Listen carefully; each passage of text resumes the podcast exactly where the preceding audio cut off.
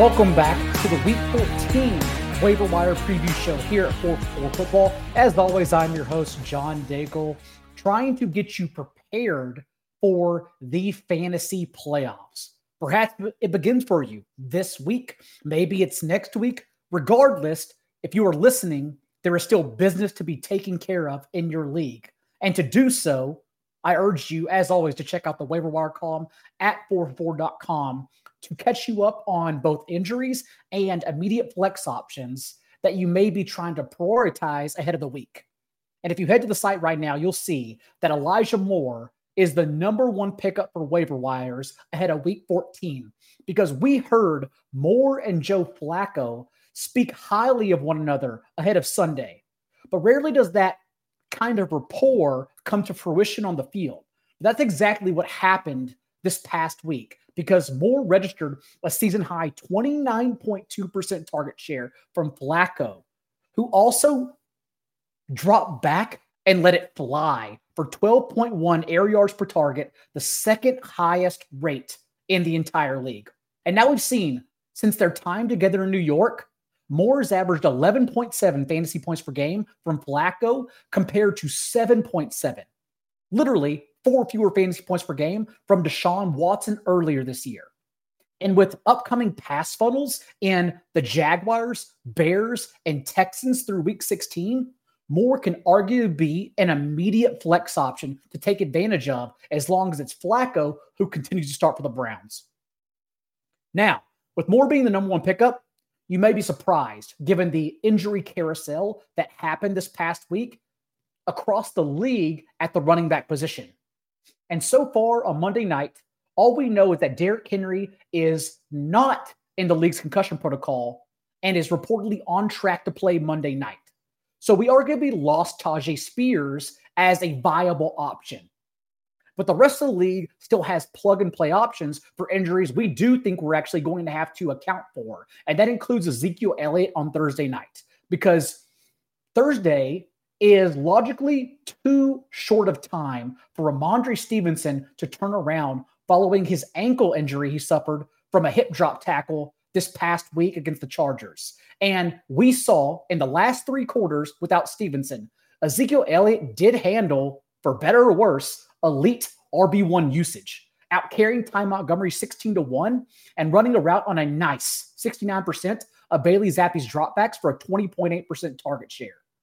It is obviously not a sexy game at all that's happening on Thursday, given a total that we expect to drop to under 30 points by the time they kick off on Thursday night. But with that aforementioned usage, Zeke even showed us over the last 45 minutes this past week. We think he can get there in fantasy as an every down back with a receiving upside as an RB2 in week 14. Roschon Johnson is another one to take account for. And it's like we talked about last week before the Bears went on bye, because the last time we saw Chicago without D'Onta Foreman, who is still recovering from his high ankle sprain, it was Roschon who received a season high 65.2% of the Bears' backfield touches compared to Khalil Herbert's 34.7% share and only eight touches. Maybe that was because of Brian Flores and the Vikings blitzkrieg ways, and the Bears did just need to opt for their best pass protection back and Roschon over Herbert. But it's honestly enough of a hint of the usage moving forward that if Foreman remains out, Foreman is the player we would have to start. Roschon is the player we would have to start over Herbert. And thus, I am willing to drop Herbert for Johnson wherever that's still applicable on your waiver wires. Prize Picks is North America's largest independently owned daily fantasy sports platform and one of the most exciting ways to play DFS. And best of all, Prize Picks is simple. Just choose between two to six players and pick more or less than their prize pick stat projection. It's that easy. Quick withdrawals, an enormous selection of players, and you can win up to 25 times your money on any entry. But it doesn't stop there. PrizePicks even offers in-game projections. Imagine gathering at the house, watching football with your friends, and building an entry to cheer for together with more AJ Brown receiving yards or less Jordan Love passing yards. Now, it's possible. Just go to prizepicks.com slash accurate and use the promo code accurate to match your first deposit up to $100. Prize Picks, daily fantasy sports made easy. Kenneth Gainwell is another one because D'Andre Swift took a massive hit in the last quarter against the 49ers. And we don't have an injury update on him just yet. But we have seen this situation play out before. Because remember, in week one of the season opener, when Swift was still an afterthought in that offense, Kenneth Gainwell handled a season high 81.8% of Philadelphia's backfield touches, out touching Swift and Boston Scott 18 to 4 total. So if Swift is going to miss this upcoming game in what is the most important game of the Philadelphia season against the Cowboys on Sunday night, we know with confidence we can go right back to Kenneth Gainwell. And finally, another player we may have to put into our lineups based on injuries is DeeJay Dallas because Kenneth Walker hasn't practiced at all since he initially suffered his oblique injury. And Zach Charbonnet most recently was seen in the fourth quarter against the Cowboys with a shoulder injury. But this isn't nothing new to DeeJay Dallas under Pete Carroll. He's done this before. You have to go all the way back to week eight of 2020 when Dallas played a season, a career high in snaps in place of Chris Carson and Alex Collins. But in that game, he finishes the RB3 on the week with a total 23 touches from scrimmage for 58 yards and two touchdowns. If it is only going to be Dallas and Kenny McIntosh, who has only played exclusively on special teams and his only two appearances since he returned from injury this year, then we think Dallas is going to be an every down workhorse. So, despite the tough matchup against the Niners, Dallas can still get there at least in the passing game and perhaps provide value in PPR leagues as an RB3 or 4. And finally, if you are struggling to find a replacement for Trey McBride this week on bye, I would urge you to check your waiver wire once again and just make sure Isaiah Likely wasn't dropped over Baltimore's bye. Because, yes, as we talked about in the past, he did fail in his first two spot starts for Mark Andrews. But we also had reasons to attribute that to.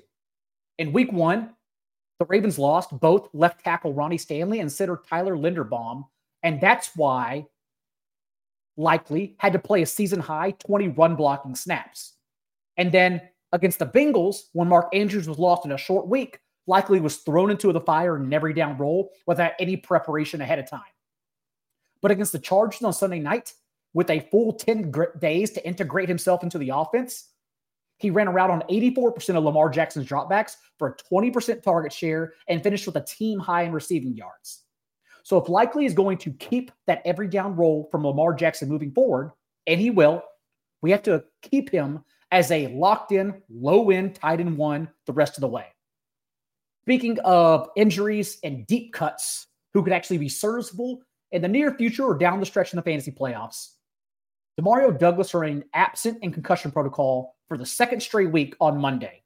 And what we saw in his place this past week against the Chargers was DeVante Parker pop up for a team high nine targets and 37.5% target share, his highest marker of the season.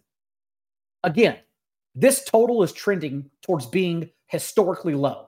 So we don't need to get crazy and try to stack our lineups with Patriots and Steelers players ahead of Thursday night.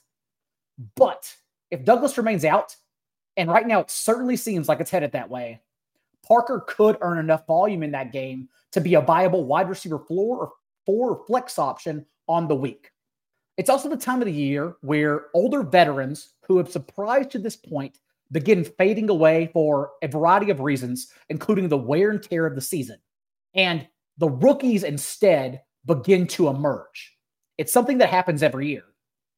And I think that's something that could be happening with Jonathan Mingo for the Panthers because this past week, with Thomas Brown taking over play calling for the first time without Frank Reich breathing down his neck in Carolina, we saw Mingo pop up for a team high 38.4% target share. And now, in his last four games with Thomas Brown calling plays for him, Mingo has recorded a 21.4% target share. And in the last month, has just one fewer target than Thielen. Given the direction these two players are going right now, you don't have to squint to see Mingo out targeting and being the more useful wide receiver for fantasy for the rest of the year over Adam Thielen, thinking we're only going to get one player there every week, anyways, from Bryce Young and this terrible offense. So I am looking to add Jonathan Mingo wherever I can, thinking that he could be the wide receiver one for the Panthers the rest of the way. And finally, everyone is aware of the backups that we are looking to pick up among the starters who were injured, like, as we mentioned earlier, Spears or Antonio Gibson, although the commanders are on bye and we're expecting Brian Robinson to be healthy in a couple weeks' time. But a sneaky one down the stretch is Tyler Goodson for the Colts because with Jonathan Taylor now reportedly expected to miss three to five weeks, targeting a running back in a high volume offense who could get every single touch is still a priority. And Tyler Goodson, surprisingly, was played over Trey Sermon this past week whenever Zach Moss was banged up for only one possession. And it wasn't much. Three snaps to Moss's one. But Tyler Goodson earned two targets on those three snaps and three routes, whereas Trey Sermon only ran one route. And given that the Colts are 10th in the league in plays per game right now, and have a poor defense to always push their offense into fantasy goodness, if you are trying to stash the next available player behind Zach Moss, I do think we have enough evidence to think it is Goodson, not Trey Sermon. Reminder the waiver wire column will be updated through Wednesday for all of you still battling it out.